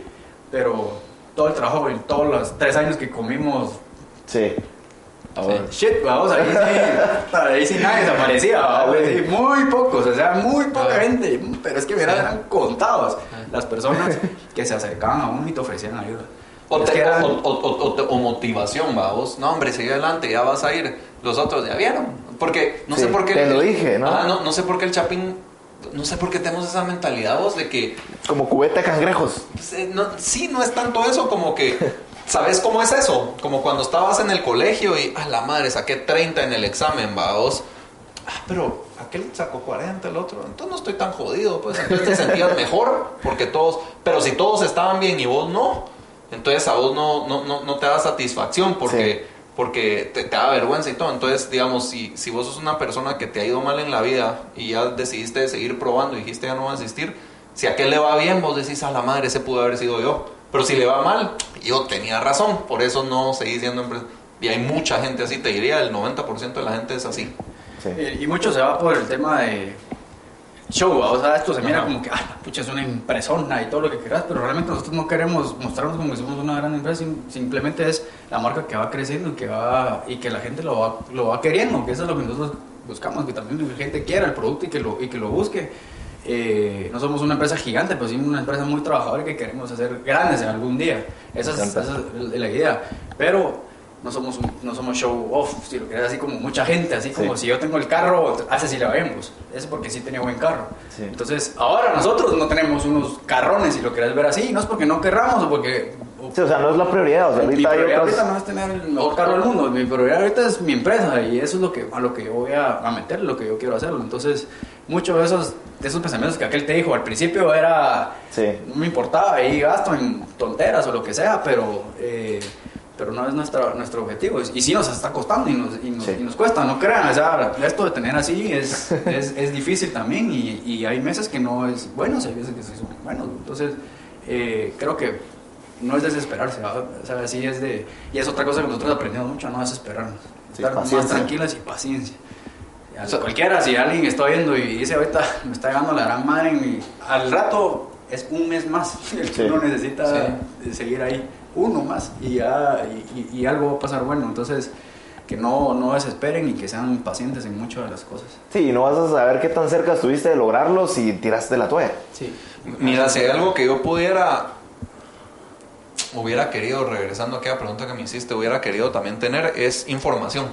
Eh, dejar lo, lo- lo de los costos y eso, sino información, porque obviamente si yo vengo y digo, voy a poner rocolas o voy a poner una tienda de CDs, voy a quebrar, ¿verdad? Porque no estás en el negocio correcto. Eh, pero si estás en el negocio correcto, estás viendo de que la tendencia del mundo va hacia lo sano, hacia lo natural, que eso es lo que nosotros tenemos versus todas las marcas. O sea, todas las marcas le echan algo a su producto y duran 10.000 años y lo que querrás. Nosotros realmente lo damos por, por el empaque. Eh, el empaque nos ha ayudado y, y es lo que hemos trabajado con el, con el impresor para tener las, las, las capas adecuadas para que le dé más tiempo de vida en aquel, pero el producto, o sea, mira, tiene tres ingredientes, pues cuatro ingredientes. Eh, los de sabores, como te digo, o sea, los, los sazonadores vienen de Europa, o sea, nada de lo que se consigue en Centroamérica es natural. Lamentablemente yo hubiera querido trabajar con alguien acá en Guate, pues, pero no, no, nos, no nos lo dan. Sí. Entonces los trajimos de allá mucho más caros, pero vos sentí la diferencia. Sentí Sí, la diferencia calidad. algo que, así como el pollo, ¿va? Cuando dicen es que ese pollo está inyectado de hormonas, no sabe igual que el de corral, ¿va vos? O los huevos de corral contra Ajá. las pobres gallinas que tienen ahí, va. Es más o menos así nuestro, en nuestro caso. Nuestro caso es enfocado mucho en lo natural y que no sea un producto solo para llenarte con calorías vacías, sea un producto que realmente te dé un valor na- nutricional en lo que te comas.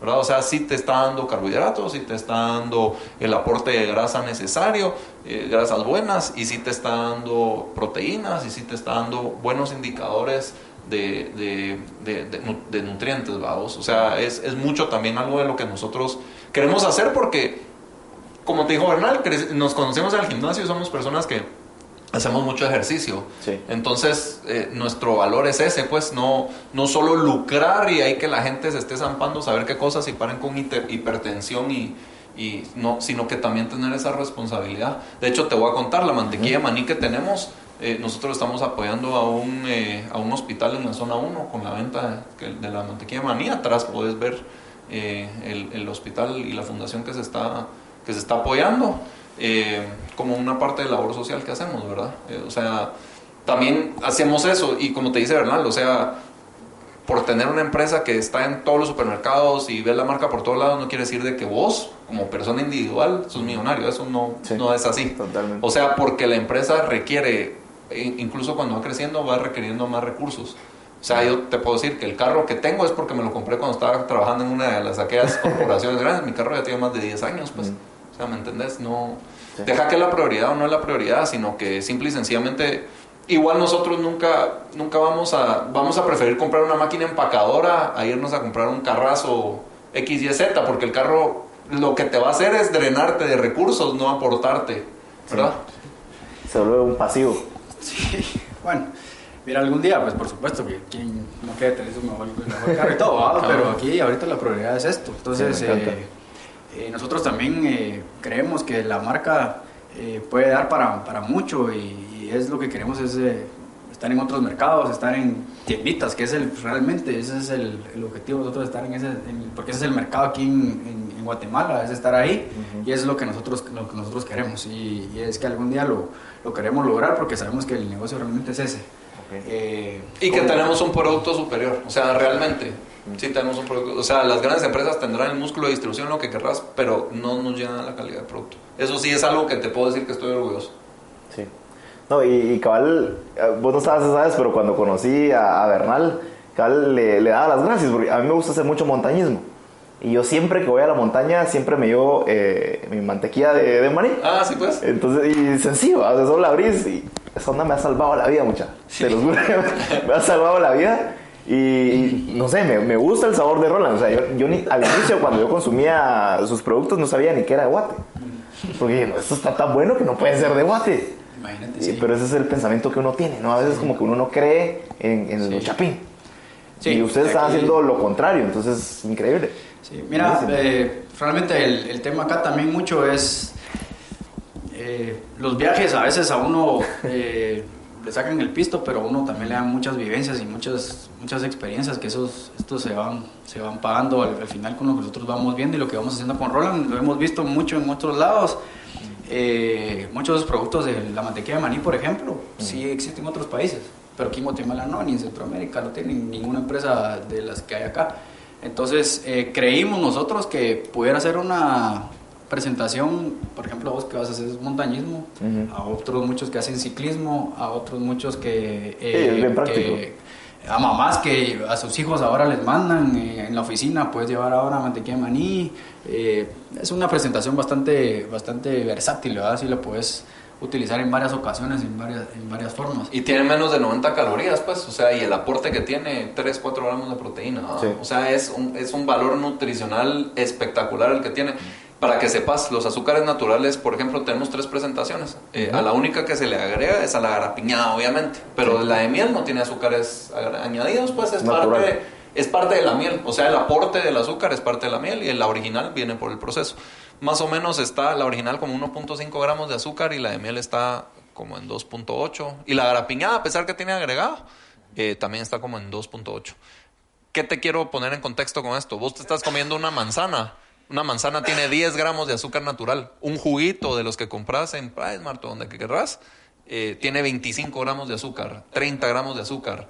Eh, la gente sataniza mucho eso, pero es que no es que consumas azúcar, es cuánto tiene zampado de azúcar el producto. Eso es, el azúcar no es malo, pues. O sea, lo que es malo o sea, es tu que- cuerpo la necesita, Ajá, lo, lo- lo que es malo es de que te pases, pues, va. O sea, que te vas a ir a comer un pastel de mil calorías, puercas. O sea, obviamente te da un shock, pues. O, o ciertas bebidas que tienen azúcar hasta el queso. Pero imagínate el intake de una persona más o menos en azúcar, de lo, de lo recomendado en OMS, más o menos, si no estoy mal, es como 30 a 40 gramos de azúcar diarias. Imagínate cuántos sachets te pudieras comer de mantequilla de maní, con 1.5 gramos de azúcar natural, ni siquiera, ¿verdad? Obviamente en la garapiñada, que es la que a mí más me gusta, Ah. Pues, por dos. eh, pero aún así tiene 3, 2.8, 3 gramos de azúcar. O sea, es cero, pues. No es que sea cero, pero es. eh, no te va a hacer, no te va a hacer un, un- una gran diferencia o un, diferen, una, o un diferencial en tu, en tu comida. O sea, solo con lo que vos caminas y todo lo vas a quemar. Es algo que tu cuerpo necesita. Entonces, eso es a lo que nosotros nos enfocamos. O sea, estamos mucho también con productos que estén bajo la recomendación de OMS por porción, ¿verdad? Que es la Organización Mundial de la Salud. Estamos mucho a eso porque el mundo hacia eso va. En 10 años va a haber una ley que te va a obligar a hacer eso, estoy seguro. Entonces, nosotros no lo estamos haciendo por adelantarnos, sino porque realmente sí queremos hacer O sea, y es un beneficio para la humanidad. Lo que, yo te sano. decía, lo que yo te decía, dejar un legado de un producto bueno que sí dé un aporte importante. Sí. Entonces, eh, ya que nos metimos en lo de la mantequilla de maní, porque a veces la gente se confunde, es eso. Es, por eso, eh, de hecho, aquí en Guatemala, la tabla nutricional que te pide la R- RTCA eh, es muy diferente a la de Estados Unidos. La FDA sí te pide detalladísimo todo, acá no. Y aquí yo no puedo poner la FDA porque el Ministerio de Salud no te deja, pues, o sea, si yo pongo la FDA le tendría que poner un sticker con la tabla nutricional RTCA, que es del Reglamento Técnico Centroamericano. Eh, y en ese no se declara azúcares, ¿verdad? En, en la de los Estados Unidos sí, y en Estados Unidos ahorita ya te dice azúcares y abajo vos podés poner azúcares 3 gramos y abajo azúcares añadidos 0. Entonces, ¿cuál es la diferencia? A veces la gente se confunde. Es porque el producto en sí atrae, como la manzana. Y como te digo, lo vi eh, en los Estados Unidos en, en unas manzanas que venían en una bandejita partidas.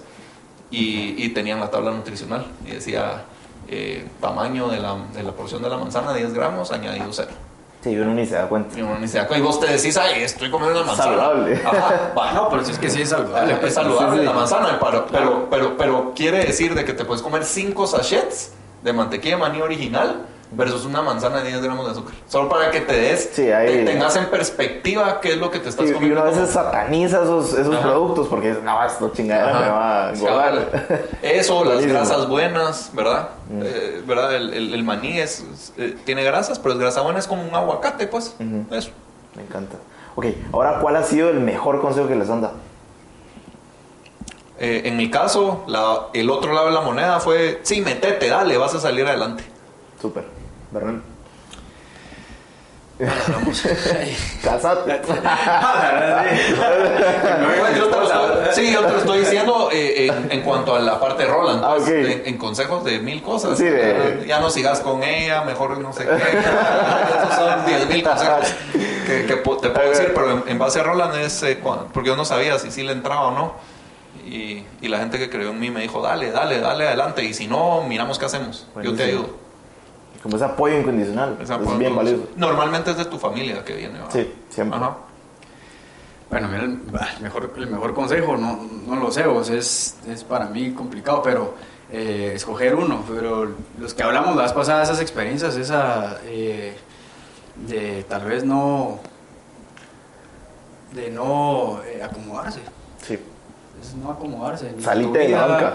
no, ni, en tu, ajá, no, ni en tu vida, ni en tu casa, eh, ni con tus papás, ni con tu esposa, novia, ni con tu trabajo. eh, en tu vida no acomodarse, es estar siempre buscando algo. Salir de tu zona de confort siempre, estar- ¿no? buscar lo mismo y hacer lo mismo siempre, sino que eh, buscar siempre ser, ser una mejor persona, mejor eh, amigo, un mejor eh, esposo, un mejor novio, novia, lo que sea, ser mejor siempre, estar- no, no estar siempre acomodado. Entonces yo creo que eso, a, a mí, en, en ese, en ese momento, a mí sí me, me pegó muchísimo esa, eso que me dijo esta persona y este entrenador, de hecho. Entonces, eh, eh, sí lo, lo tomo mucho en, en- en la forma de vivir. Buenísimo. Sa- ¿Sabes algo que dijo eh, un entrenador que tuvo Guatemala que se llama Rodrigo Kenton? Ajá. costarricense. Dijo Guatemala tiene tal vez el mejor talento de futbolistas en Centroamérica, pero ellos no se creen, no se lo creen, me dice. Eh, yo te digo, yo recibí bastantes coaching a lo largo de mi vida de, para, para fortalecerte mentalmente. Y cuando te das cuenta, cuando te vas a Estados Unidos, o sea, te vislumbras y decís Estados Unidos y es gigante y los productos y llegas y de ahí los probás. O sea, desamoradamente le quitas el empaque y lo probás y decís, puercas mi manía, le, me pasa por el culo esta. Fácil, de Pero veras. no se la cree. Ajá, pero no te la crees porque no, es una empresa gigante que es vida. Sí. ¿Y vos cómo crees que empezaron esas empresas Sí, hace o 100 sea, años o 50? abajo también picando Empresas, piedra. Picando piedra. O sea, parece que el mercado de ellos es gigante, pero, pero como dice Hernán, si no te la crees. Y, y Guatemala, y, y eso es lo que él dijo. Dijo, si Guatemala no trabaja mentalmente a sus jugadores, nunca va a salir adelante. Y es lo que pasó. Te, te lo voy a poner, estábamos discutiendo hace un día. La selección sub-20 de Guatemala. Canadá es de las más fuertes de- del mundo. y, Gua- y Guatemala le empató y le empató a Jamaica.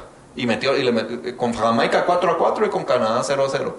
Y contra el más débil, que pues en ese momento era El Salvador. El Salvador tiene muy buenas selecciones en otros, en otras, pero esta no era una buena selección, no sé por qué.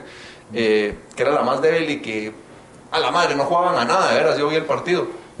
Pierden 1 a 0 y quedaron eliminadas. De, de cuatro en el grupo pasaban tres y la única que no pasó fue Guatemala empatándole a Canadá y empatándole a Jamaica, que eran las fuertes del área. No, o sea, ¿qué te dice eso? Sí, no, no, mentalmente no, no te la No. creíste, pues. No, mentalmente estás... Y, y él lo dijo hace, te estoy diciendo 2005, eso fue hace 15 años. Dijo, si no lo cambian, nunca van a ir al Mundial. Nunca van a ir al Mundial porque siempre se van a sentir de menos. Sí. Sí, yo, yo, yo te voy a dar otra anécdota también futbolera, vos, pero a mí me pasó. Yo jugué en una sub-20, así como dice aquel, en una sub-20 hace 20 años. hace 20 años o más, porque fue antes de cumplir los 20, pero estábamos por jugar, a entrar a jugar con México, Ah. contra México. Y, y entre los jugadores que habían en México estábamos en el túnel, digamos, entrar al Mateo Flores. y ahí habían jugadores que ya jugaban en la mayor de México, que estaba eh, uno de apellido Osorio, estaba Rafa Márquez, que jugó en Barcelona, fue campeón de Champions, campeón de Liga, todo, todo lo que quieras, y ese, y, ese, y ese tipo, y toda esa gente, y vos veías, o sea, nosotros, yo, Yo veía a mis aquí, amigos, yo, yo, yo los veía, yo los, los veíamos así como, wow, ese yo lo miro en la tele, ah, la gran, ese metió gol la semana pasada, ese, ah, la gran, y ese jugó con no sé quién. Como que te ibas a pelear con los caballeros del zodiaco. Entonces, como que ahí, solo ahí, ya después yo analizando mucho lo que había hecho, dije, mano, solo ahí, qué pérdida de, de, de, de, de mentalidad la que llevaba. Si te matas antes de tiempo. Qué pérdida de Y mentalidad. ahí, la que ahí llevaba se entraron perdiendo. Ya Sí, ya perdiendo ahí, perdiendo. Y, y decís, y te lo digo por mí, a veces yo, yo veía a mis otros compañeros, tal vez no todos, pero sí eh, veía a otros de mis compañeros así como viéndolos y diciendo, y pensando seguramente casi que lo mismo. Te digo, ala, qué mentalidad. Y nunca nos trabajaron eso, nunca trabajaron mentalidad eh, de esto. Y, y ahí Cuando entraba- ahí estaba el secreto. cuando realmente el secreto sí mucho, mucho está en lo que uno está pensando en nuestra mente aquí, pues eso es importante. Y es más, nosotros criticamos a los que sí son fuertes mentalmente. Es que esos de México son soberbios. Es que los ticos se creen esto y el otro. Se la creen. No es eso, es que ellos creen en sus productos y creen en su país y, y creen que es el mejor del mundo Y por es. eso están donde están. Eso es. En cambio nosotros envidiándolos y criticándolos y que se creen esto, men, eso no es. Así Sí. no funciona el mundo. Por eso es de que ellos están en otro nivel. Tristemente, así es. Totalmente. Gracias por aportar eso. Ok, pasamos, ya nos estamos quedando súper cortos de tiempo. Pasamos a, a estas preguntas de cierre y voy con la siguiente que me encanta. Tal vez esta me la responden cada quien. Entonces, imagínate que tenés la oportunidad de tomarte un café por 5 minutos con el Bernal, con el Andrés, de, 15, de cuando tenía 15 años. ¿Qué le dirías? ¿Quién quiere responder la primera? A la madre, yo le diría, mira todos los clavos que tenés ahorita, todo va a estar bien. No te preocupes por el futuro, disfrútate el momento. Buenísimo. Eh, sí, yo le, yo le diría a las chicas 15 años, a- cuando tuviera 15 años, a la madre. Eh, mm, sí, no, no te desesperes, o sea, no te desesperes. Seguí echando Sí, punta. Sí, sí, y, y hacerlo, hacerlo y creyendo, creyendo, y, pero no te desesperes. Mucho por desesperado comete unas decisiones muy, muy, muy, muy, muy tontas y apresuradas, pero no te apresures. Súper. Y, y, y más que todo cuando pensás en el futuro así rápidamente, porque vos en esa época estás pensando en chavas, ¿va? Puercas y todas mis, amigas, todas mis amigas bonitas no me hacen caso, o las que me gustan, mejor dicho, porque al final creo que la, la belleza es...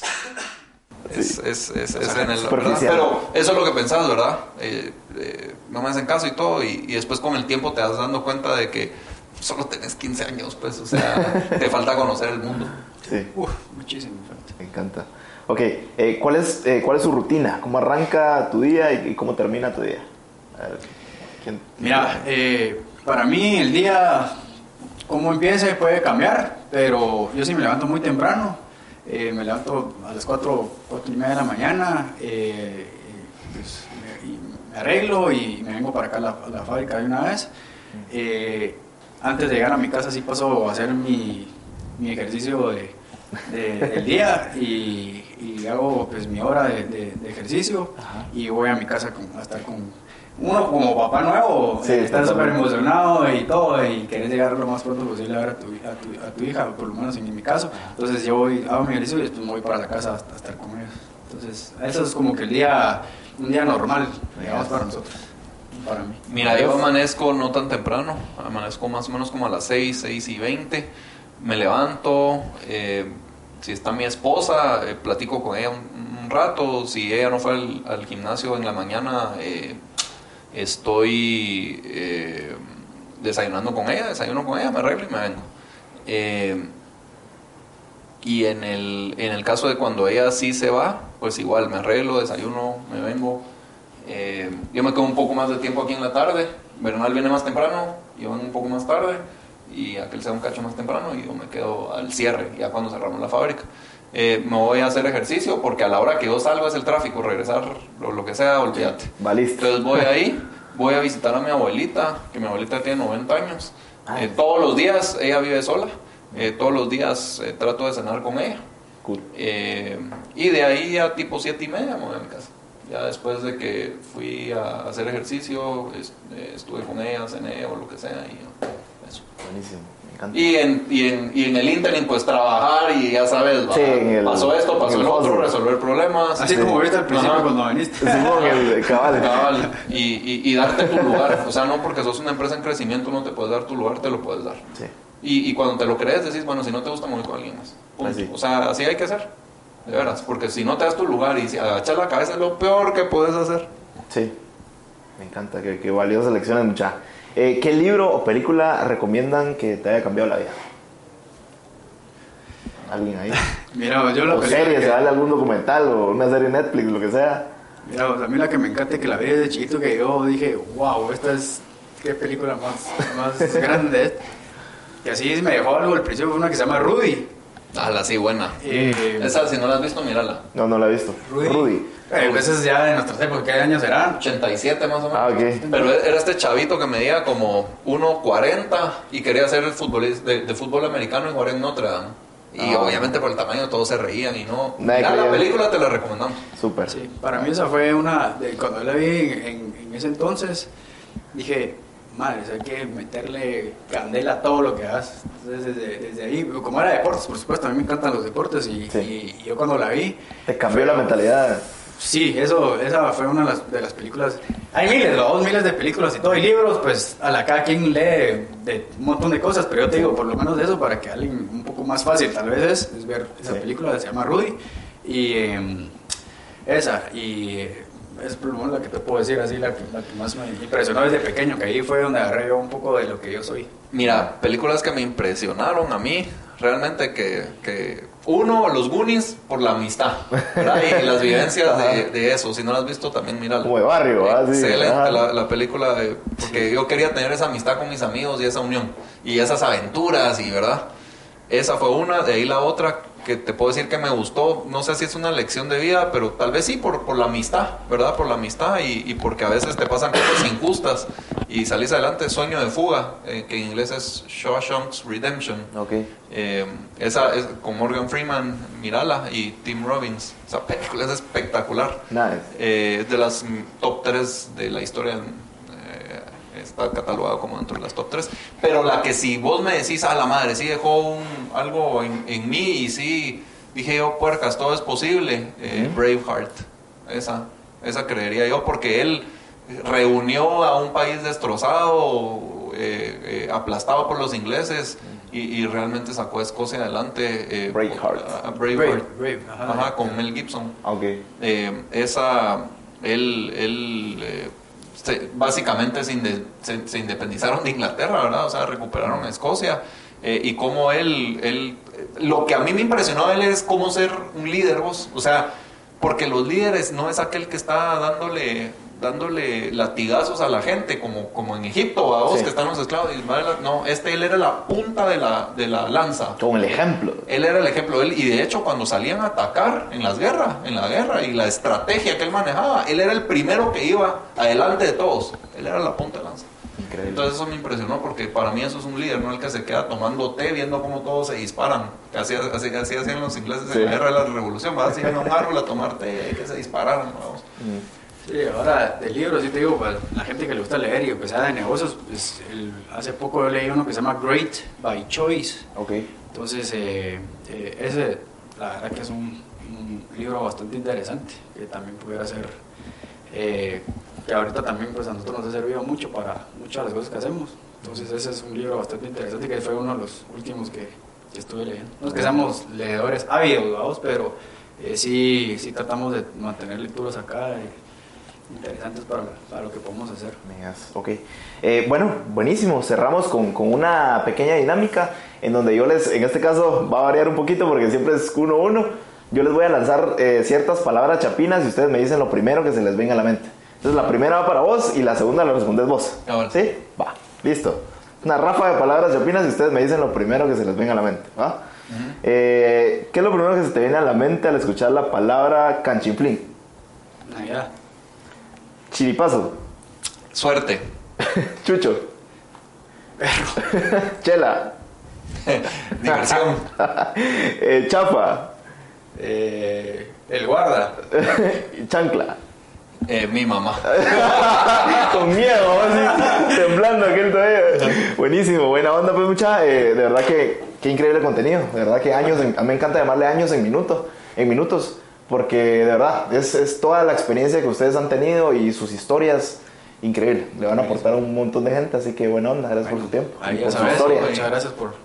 Gracias a vos por, por tomarnos en cuenta y, y ojalá nos podamos volver a sentar eh, en una actualización de unos 5 años y, Sí, a ver, qué tanto ha qué cambiado. pasó. A ver qué pasó. Seguro. Primero Seguro. Dios sea, sea, sea algo gracias, más vos te agradezco. A estamos a la orden. Buena onda, A éxitos en todo, y que siga creciendo Roland. Gracias, Igualmente, igualmente. Órale. Buenísimo. Muchas gracias a todos por escuchar y buena onda por tirarte todo el episodio. Espero que te haya servido esta historia tanto como a mí y que te hayas llevado esas lecciones que tanto buscamos y que literalmente son como años en minuto. Y como siempre, no sirve nada si no aplicas lo que aprendiste, ¿ok? Bernal y Andrés, mis brothers, buena onda por su tiempo, las lecciones y por contarnos su historia. Muchas veces creemos que por ser pequeños no podemos hacer las cosas bien, con excelencia, cuando en realidad es todo lo contrario. Cuando aún sos pequeño tenés muchísimas ventajas que los grandes no tienen. Ser más innovador, más flexible, pivotear y llegar a adaptarse al mercado mucho más rápido. Y aunque a veces no te tomen en cuenta al inicio como le pasó a Bernal y Andrés, los resultados hablan por sí solos. Y al final llegan los frutos. Pero bueno, hasta aquí el episodio de hoy. Me encantaría saber qué tal te pareció esta historia. Así que échate una story con algo que hayas aprendido o alguna frase que te haya gustado. No sé, me etiquetas arroba Jorge Delio y conectamos, ¿va? Y nuevamente gracias por darme un poquito de tu tiempo y por compartir este contenido. De verdad que eh, valoro muchísimo eso, así que buena onda. Poco a poco somos más en esta tribu tan chilera y, y eso es gracias a vos que me estás escuchando. Así que mil gracias nuevamente. También un saludo muy especial a mi brother Eric, el beatmaker y maestro del sonido y de las ondas sonoras y todo ese rollo. Él es parte del equipo y es el que hace posible la edición de estos episodios increíbles. Así que buena onda, bro. Lo pueden encontrar en redes sociales como Core Young Music. Así que pilas ahí, denle follow. Nos vemos en el siguiente episodio. Y que no se te olvide que aún no sos ni la mitad de lo que vas a llegar a ser. Órale.